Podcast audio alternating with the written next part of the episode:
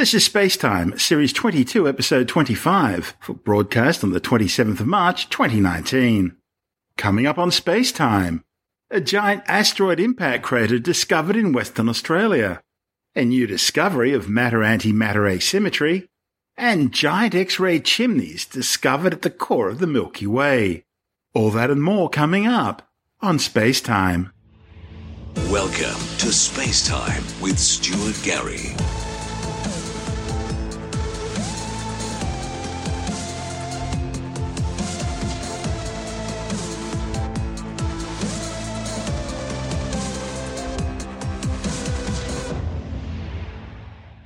Scientists have discovered a massive 12 to 16 kilometre wide asteroid impact crater in Western Australia.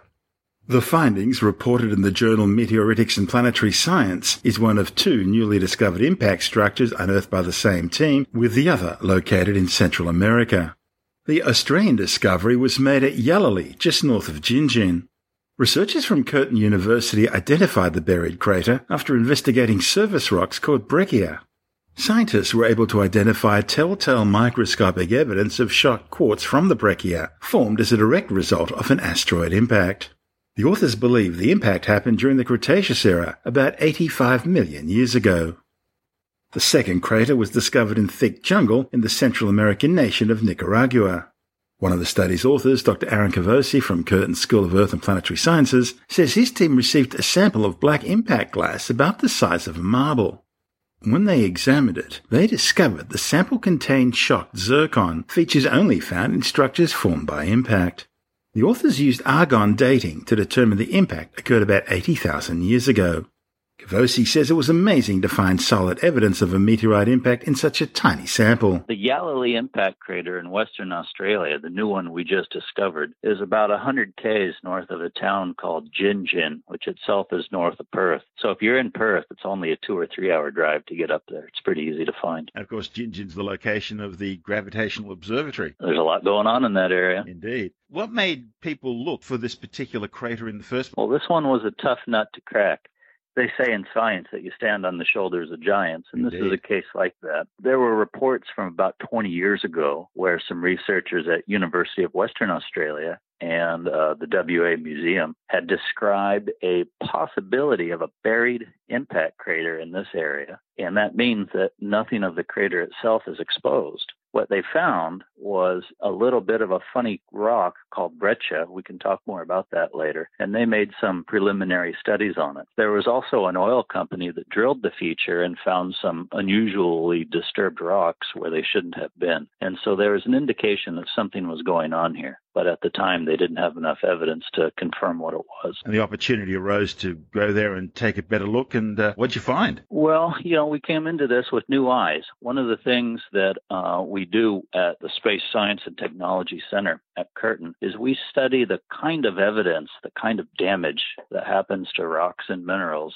that's unique to the impact process. It's really quite startling how much damage at all scales, from kilometer scale down to a millimeter or even smaller scale, an impact does. An impact creates such strong pressures and forces that some cases the atoms of minerals can get rearranged and form other minerals in that process. But what's more common is that there's microscopic damage that's only caused by these very high pressures. So we went out to look to see if we could find evidence of that microscopic damage. And what'd you find? Well, the only thing, as I mentioned, that one can study on the surface is this funny rock called breccia. Now, breccia, if you, for lack of a better phrase, if you took a whole 5 or 6 normal-looking rocks and put them in a blender and poured it out and baked it, that's pretty much what a breccia looks like. A breccia has a lot of different pieces of other rocks. In an impact setting, breccias form because when this impactor comes in, it literally partially melts and mixes and stirs up a lot of rocks.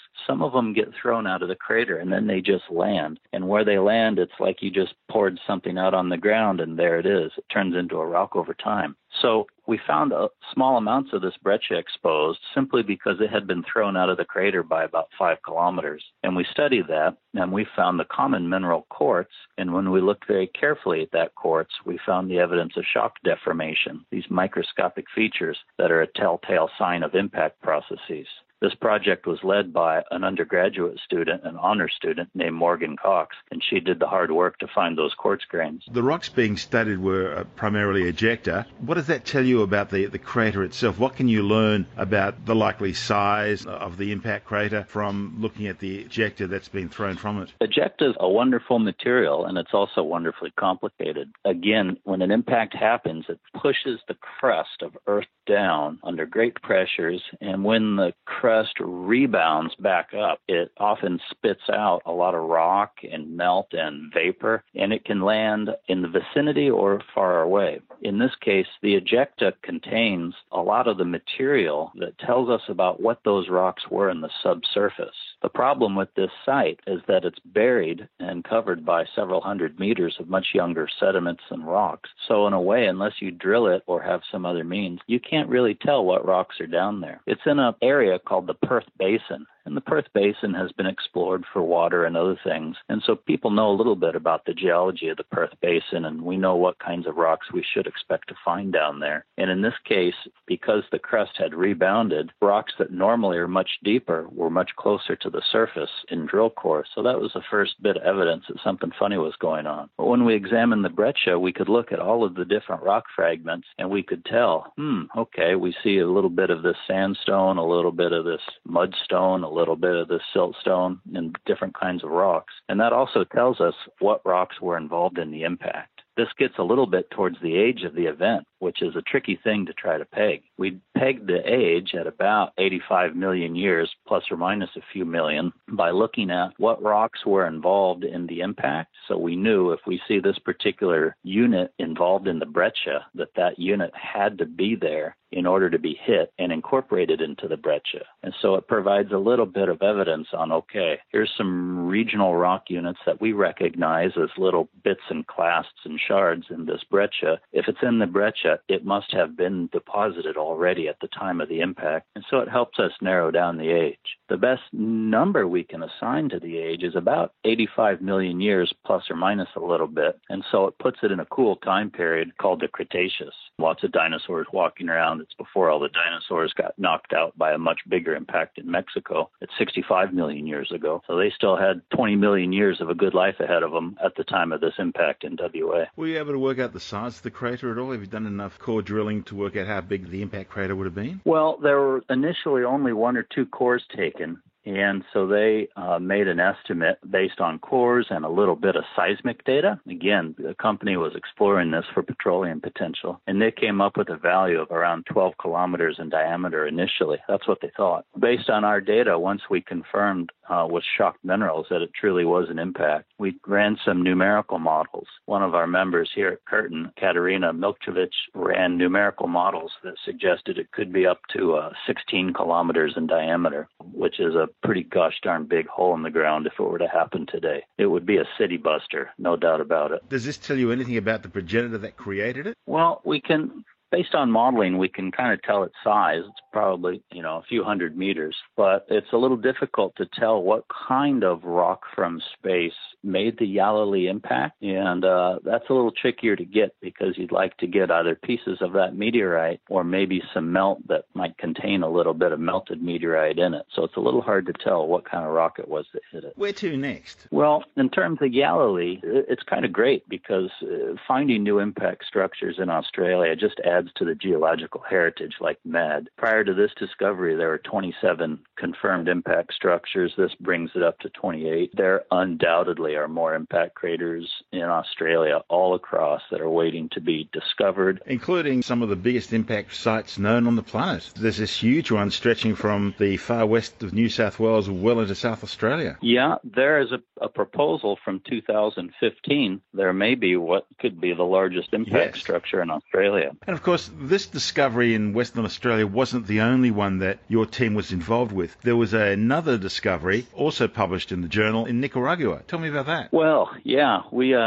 got pretty lucky on this one. Our results, we have lots of projects that run ongoing all the time, and we slowly do our detective work very carefully and methodically, and we don't release results until we're very confident of them. In this case, at about the same time, we released the results for the Yallalie Impact Crater structure in Western Australia, we also confirmed a new impact structure in Nicaragua in Central America. This one is called Pantasma, and interestingly enough, it's a similar size structure to the Yallalie. It's about 14 kilometers in diameter. This one's not buried, but it has a complication that it's covered in jungle, and so there's not a lot of good exposure. There's a little bit. But the major difference is it's much younger. It's been dated. We dated it here at Curtin. There was some glass that had been recovered from the site. Impact glass has a very lovely quality to it in that it's produced during the impact event, and then it's immediately quenched, and so meaning frozen. And so we can do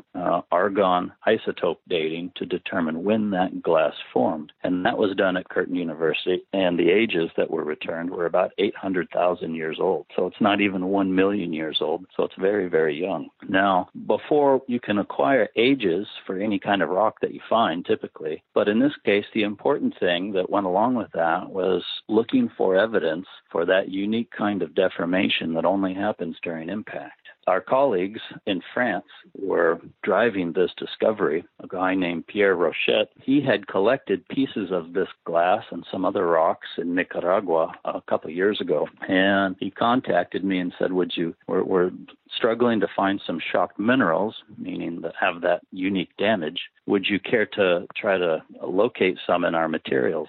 So I said, sure, send me some. And I was expecting a nice size rock, and what I got sent to me was something about the size of a marble. And I kind of gulped, and I said, oh, boy, okay, not much to work with here, but we'll see what we find. And what we do to find, in this case, it's a little bit different than looking at quartz.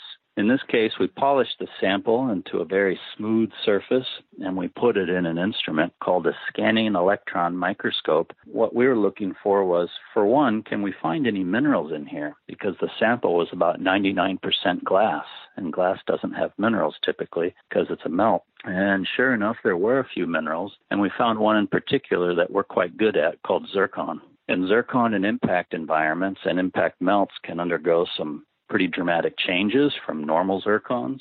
Zircon's a common mineral that's in granites and other rocks, and people often use it to date when those rocks formed. So it's not an unusual mineral in that regard. But in impact environments, zircon changes. It can change its shape.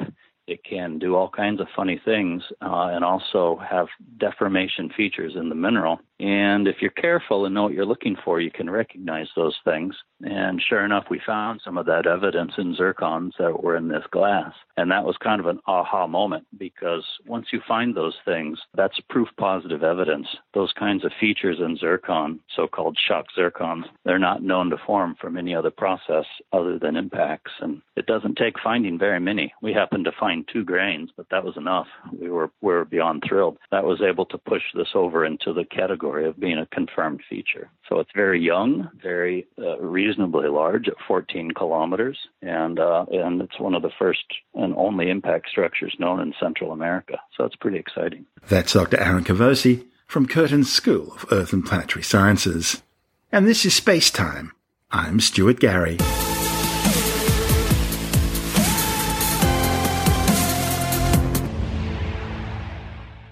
Physicists have for the first time witnessed the matter-antimatter asymmetry known as charge parity, or CP violation, in a particle known as a D0 meson. The discovery, described as a milestone in the history of particle physics, was presented at a seminar by CERN, the European Organisation for Nuclear Research. What the scientists had observed was a difference between the decays of matter and antimatter particles containing charm quarks. According to the Standard Model of Particle Physics, foundation stone upon which science's current understanding of the universe is based, equal amounts of matter and antimatter were produced when the universe burst into existence 13.8 billion years ago in an event commonly referred to these days as the Big Bang. Physics suggests there's almost no difference between matter and antimatter other than charge and magnetic properties. But when matter and antimatter come into contact with each other, they annihilate each other, producing high-intensity gamma radiation. Now, all this begs the question, if equal amounts of matter and antimatter were produced in the Big Bang, then why didn't the universe simply annihilate itself in a flash of purple light as soon as it came into being? And for that matter, why do we live in a universe filled with matter rather than antimatter? There's an abundance of evidence showing the observable universe is made up only of matter. If there were any large pockets of antimatter out there, it would have annihilated as soon as it came into contact with nearby matter, producing very highly detectable high-intensity gamma radiation, and this simply has not been observed. Therefore, figuring out how our universe ended up with an abundance of only matter is one of the biggest open questions in particle physics today. This new observation, by scientists with the LHCb collaboration, opens a new window into studies of the differences between matter and antimatter, and it could ultimately help explain why we live in this matter-dominated universe. CERN's Director for Research and Computing, Eckhard Elson, says that ever since the D meson was discovered more than 40 years ago, particle physicists have suspected that CP violation occurs in the system. But it's only really now, using what is essentially the entire full dataset collected by the LHCb collaboration, that the effect was finally observed. Mesons are short-lived subatomic particles, comprising a quark and its antimatter counterpart, an antiquark. All mesons are unstable, with the longest-lived lasting only a few hundredths of a microsecond. Charged mesons decay to form electrons and neutrinos, while uncharged mesons can decay to photons. Quarks are elemental subatomic particles and a fundamental constituent of matter. They combine to form composite particles called hadrons, the most stable of which are the protons and neutrons which make up the atomic nuclei. Now, due to a phenomenon known as color confinement, quarks are never directly observed or found in isolation, but instead they're only ever seen in hadrons, which exist as either baryons, such as protons and neutrons, or, as in this case, mesons. There are 6 known types of quarks, known as flavors: up, down, top, bottom, sometimes called beauty, charm and strange. Up and down quarks have the lowest mass. The proton is composed of 2 up quarks and 1 down quark, while the neutron seems to be made up of 1 up quark and 2 down quarks. Heavier quarks rapidly change into simple up and down quarks through a process of particle decay, the transformation from a higher mass state to a lower mass state.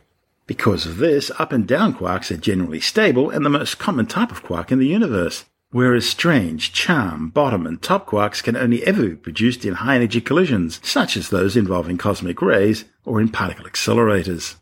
For every quark flavor, there's a corresponding antimatter counterpart or antiquark that differs only in that some of its properties have equal magnitude but opposite sign. The term CP in charge parity violation refers to the transformation that swaps a particle with a mirror image of its antimatter counterpart, and the weak interactions of the Standard Model are known to induce a difference in the behavior of some particles and their CP counterparts, an asymmetry known as CP violation. The effect was first observed back in the 1960s at the Brookhaven National Laboratory in particles called neutral K mesons. These particles contain a strange quark. Then, in 2001, experiments at the United States Department of Energy's Stanford Linear Accelerator and at the KEK laboratories in Japan also observed the phenomenon in neutral B mesons, which contain a bottom quark. The findings led to the eventual attribution of 2 Nobel Prizes in physics, one in 1980, the other in 2008. Physicists believe CP violation is an essential feature of the universe, needed to induce the process that, following the Big Bang, established the abundance of matter over antimatter that we observe in the universe today. The problem is, the size of the CP violations observed so far in Standard Model interactions are simply far too small to account for the present-day matter-antimatter imbalance, and that suggests the existence of additional as-yet-unknown sources of CP violation. That's because so far CP violation had only been observed in particles containing either strange or bottom quarks. But these new observations involve the D0 meson, which is composed of a charm quark and an up antiquark. These observations have confirmed the pattern of CP violation described by the Standard Model in the so-called Kabibo-Kobayashi-Misawa or CKM mixing matrix, which characterizes how quarks of different types transform into each other by way of weak interactions. The deep origin of the CKM matrix and the question for additional sources and manifestations of CP violation are among the big open questions of particle physics.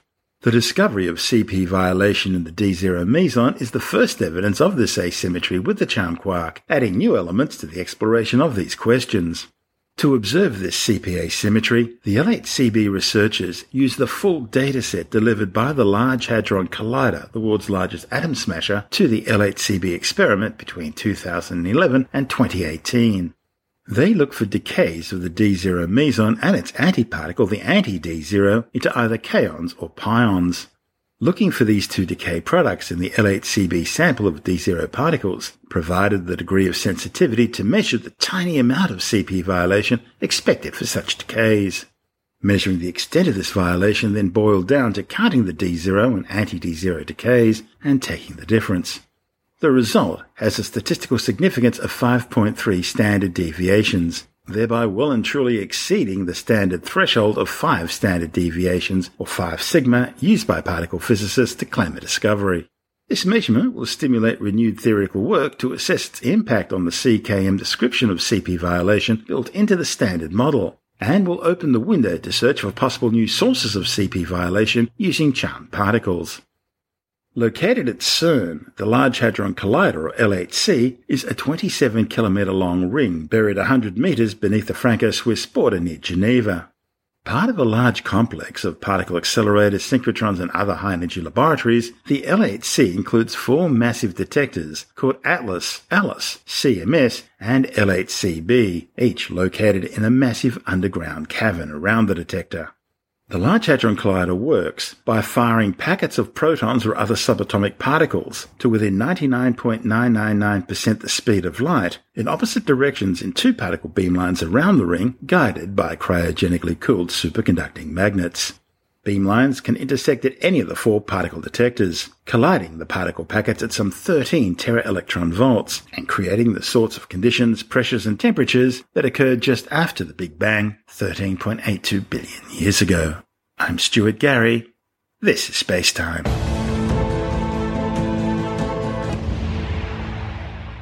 Astronomers have discovered 2 colossal chimneys funneling material from the vicinity of the Milky Way supermassive black hole into 2 huge cosmic bubbles. The giant bubbles were discovered back in 2010 by NASA's Fermi Gamma-ray Space Telescope. One bubble stretches above the plane of the Milky Way galaxy's disk and the other below it. Looking side-on, they form a shape akin to a giant colossal hourglass that spans some 50,000 light-years with about half the diameter of the entire galaxy.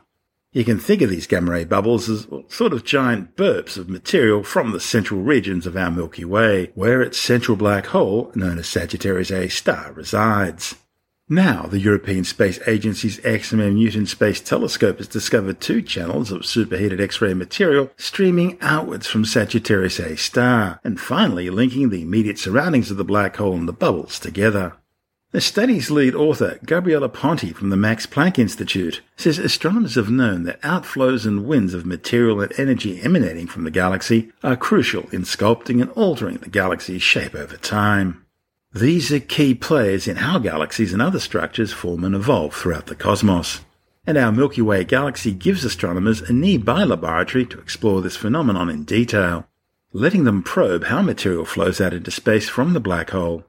The authors used data gathered by XMM Newton between 2016 and 2018 to form the most extensive X-ray map ever made of the galaxy's core. The map showed these long channels of superheated gas, each extending for hundreds of light-years, streaming above and below the plane of the Milky Way. Astronomers think that these act as, sort of exhaust pipes, through which energy and mass are being transported from our galaxy's heart out to the base of the bubbles, replenishing them with new material. The finding clarifies how the activity occurring in the core of the galaxy, both present and past, is connected to the existence of the larger structures around it. The outflow could be a remnant of the galaxy's past, from a period when activity was far more prevalent and powerful. Or it may prove that even quiescent galaxies, like those hosting relatively quiet supermassive black holes with moderate levels of star formation, like the Milky Way for example, can still boast huge energetic outflows of material. Mind you, despite its categorization as quiescent on the cosmic scale of galactic activity, previous data from XMM Newton has revealed that the Milky Way's core is still quite tumultuous and chaotic. Dying stars explode violently, throwing their material out into space. Binary stars whirl around one another and Sagittarius A star, a monster black hole containing the equivalent of 4.3 million times the mass of our Sun, which is lying there in wait for incoming material to devour, later belching out radiation and energetic particles as it does so. You're listening to Spacetime. I'm Stuart Gary.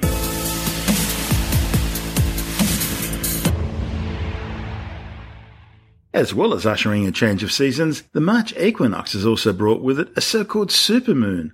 The event happened just 4 hours after the moment of equinox, the closest since March in the year 2000.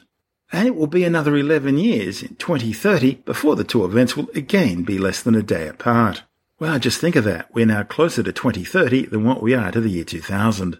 Oh, by the way, this was also the third and final supermoon for 2019.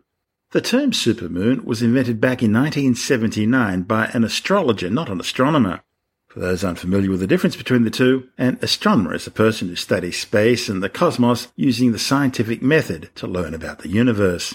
An astrologer is a person who uses inaccurate positions for constellations, planets and other celestial bodies at different times in order to tell people about their character or to predict their future.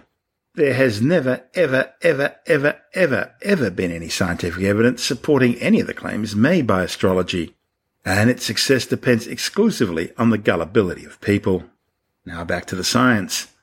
On average, the Moon orbits about 384,400 kilometers from Earth.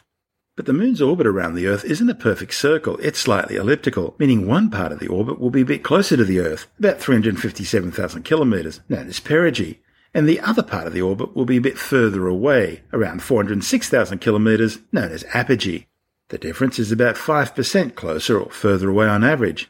The exact distances of perigee and apogee also vary due to other factors, such as whether the lunar orbit's long axis is pointed towards the Sun. Also, the Moon's orbital extremes are greatest between November and February, when the Earth's orbit places the planet and its Moon closer to the Sun.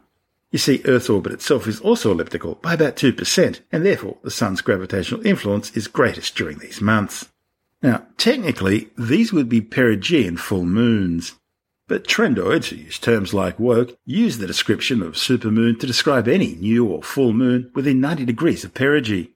Sensing an opportunity, NASA has now adopted this term as a means of educating the public about astronomy. 2019 will be an excellent year to look to the sky and enjoy the spectacular view of Earth's nearest neighbor, the Moon.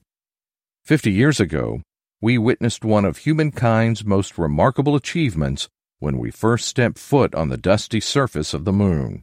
It's one small step for man, one giant leap for mankind. As NASA continues celebrating the 50th anniversary of the Apollo program, the year is opening with a number of opportunities to marvel at Earth's original satellite. 3 supermoons and a total lunar eclipse in the span of 3 months. So, what is it that makes a supermoon super? Start with size. The Moon orbits around the Earth in a slightly oval shape. At its furthest point away from us, known as the apogee, it's about 250,000 miles, or 400,000 kilometers from Earth. When it's closest to us, its perigee, the Moon is about 220,000 miles, or 350,000 kilometers away. When the Moon is full at or near its perigee, it is considered a supermoon, and can appear up to 14% larger and 30% brighter than at apogee. Those distances, however, are changing as the Moon is slowly drifting away from Earth. How slowly? Approximately 2 inches or 5 centimeters annually. 1 billion years from now, the Moon will take about 31.5 days to orbit the Earth, instead of today's 27.3 days. In the meantime, this year's first supermoon of the year occurred on January 21st and also featured a total lunar eclipse. The second occurred on February 19th, and sky watchers have another chance on March 21st. While supermoons and total lunar eclipses are marvels to behold, a question rises 50 years after humankind's first steps on the Moon. Does it hold any more secrets for NASA scientists? Noah Petro, project scientist for the Lunar Reconnaissance Orbiter, or LRO, at NASA's Goddard Space Flight Center says there are many unanswered questions about the Moon. For example, we are still attempting to understand how the Moon evolved to its current state. The Moon has occupied space near Earth for its entire 4.5 billion year history, keeping record of the impacts that have scarred on its surface over time. This record of ancient impacts is largely erased from the Earth due to wind, water, and plate tectonics. Analysis of Apollo samples shows that there was a period of intense impact cratering on the Moon early in the history of the solar system, and therefore on the early Earth as well. Observations from LRO, now in its 9th year of orbiting the Moon, are helping us piece together this history. People say supermoons look especially big and bright compared to regular full moons. But while it can be around 14% larger and 30% brighter, you really wouldn't notice the difference unless someone told you. And even then, any size difference perceptions you do have will be more likely due to your imagination. In reality, you'd really need proper astronomical equipment to measure the difference. And remember, the full moon always looks large and bright when it's near the horizon, an effect known as moon illusion. The other important point to remember is that supermoons aren't all that uncommon. They usually occur in groups of 3, roughly about every 13 months and 18 days. In other words, roughly every 14th full moon will be a supermoon. Now, one consequence of a supermoon that should be noticeable involves ocean tides. Many factors influence tidal heights at a given location, though they are usually highest, something known as spring tides, during full moons or new moons when the Earth, Sun and Moon are all aligned. So, a perigee moon, being a bit closer than average, should result in a slightly higher high tide. I'm Stuart Gary. This is Spacetime.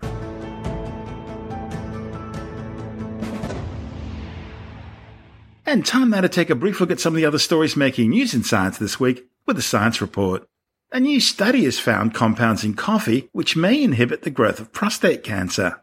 The findings, presented to the European Association of Urology Congress in Barcelona, are based on the effect of 2 compounds found in coffee, KOL acetate and cafestol, and showed they were able to inhibit growth in cells resistant to common anti-cancer drugs.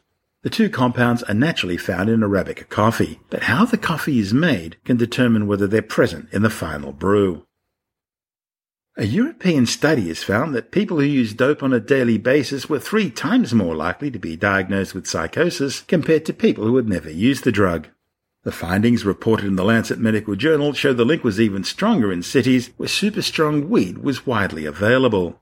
In fact, researchers say half of all new cases of psychosis in Amsterdam and a third of cases in London were linked to high-potency marijuana use. Paleontologists have just reported the discovery of the world's biggest Tyrannosaurus rex. The fossilized remains also qualify as the largest dinosaur skeleton ever unearthed in Canada. Scientists with the University of Alberta say the 13-metre-long T-Rex, nicknamed Scotty, lived in prehistoric Saskatchewan 66 million years ago. Scotty's nickname for the celebration bottle of Scots consumed the night it was discovered. The giant theropod had leg bones suggesting a living weight of more than 8.8 tons, making it bigger than any other carnivorous dinosaur ever discovered, and that includes Spinosaurus, which paleontologists now believe had a mass of around 7.9 tons. And it's not just size which sets Scotty apart. It's also the oldest known T-Rex based on its bone growth patterns.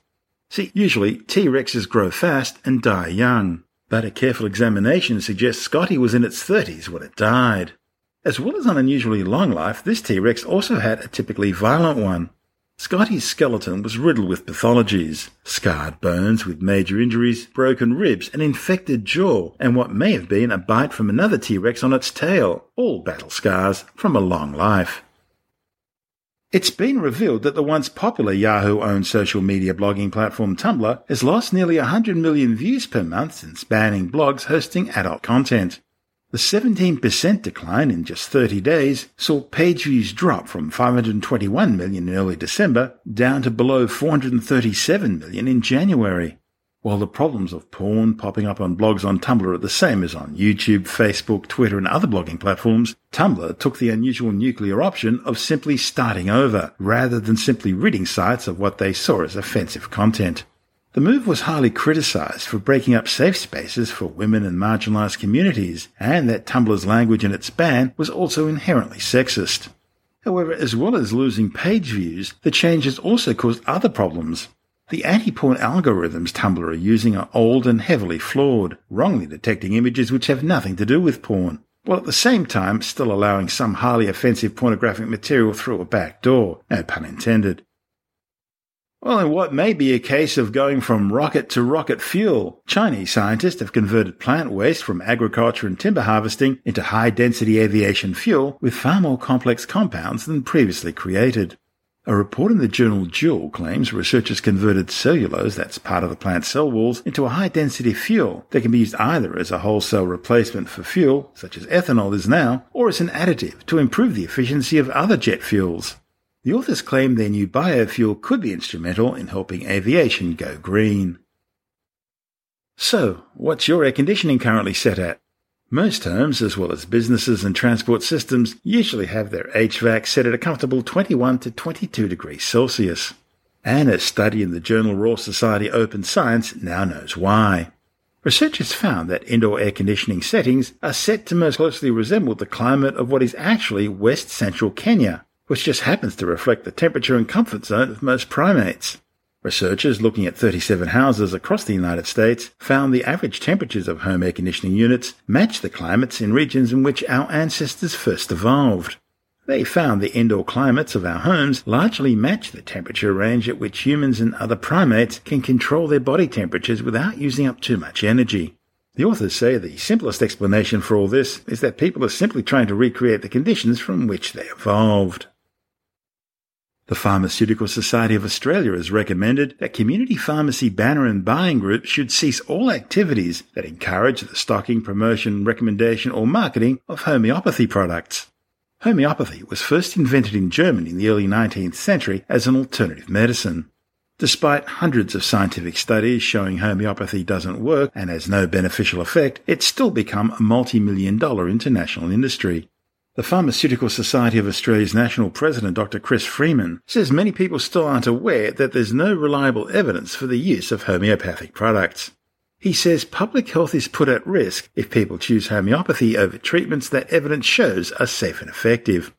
Tim Mendham from Australian Skeptics says when people see homeopathic products in pharmacies, they could wrongly conclude that it has de facto endorsement. This is a policy put forward by the Pharmaceutical Society, which is a society of pharmacists, the people who actually work in pharmacies. And basically they put forward a recommendation that pharmacies remove all homeopathic products from their shelves. If they don't remove the products from the shelves, at least they could advise their customers that these things don't work. It's been obviously controversial as far as the homeopathic movement goes, fair enough, and a lot of the alt-med, which see this sort of censorship of their products. But you know, in the same way as you wouldn't have sort of... on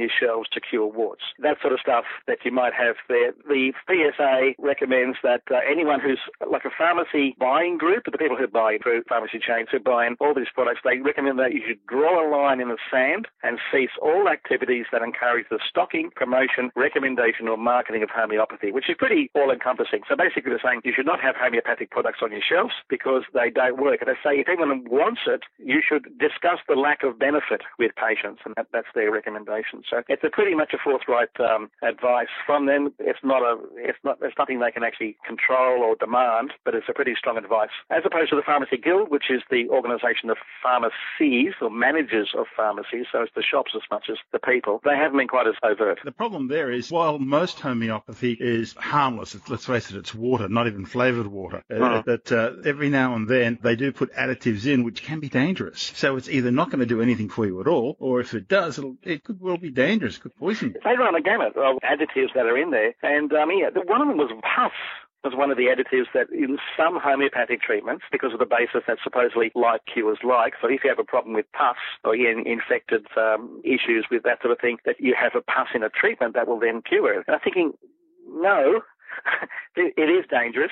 It's also dangerous from the point of view that if you believe homeopathy is going to cure you, like homeopathic vaccines, that is a danger because you're not taking the proper stuff. That does work. That's Tim Mendham from Australian Skeptics. You're listening to Space Time. I'm Stuart Gary. And that's the show for now. You can subscribe and download Spacetime as a free twice-weekly podcast through Apple Podcast, iTunes, Stitcher, Bytes.com, Pocket Casts, SoundCloud, YouTube, Audio Boom, from spacetimewithstuartgary.com, or from your favourite podcast download provider. Spacetime's also broadcast coast-to-coast across the United States on Science 360 Radio by the National Science Foundation in Washington, D.C., and available around the world on TuneIn Radio. If you want more Spacetime, check out our blog where you'll find all the stuff we couldn't fit in the show, as well as loads of images, news stories, videos, and things on the web I find interesting or amusing. Just go to spacetimewithstuartgary.tumblr.com. That's all one word and in lowercase, and that's Tumblr without the E. You can also follow us on Twitter through @StuartGary,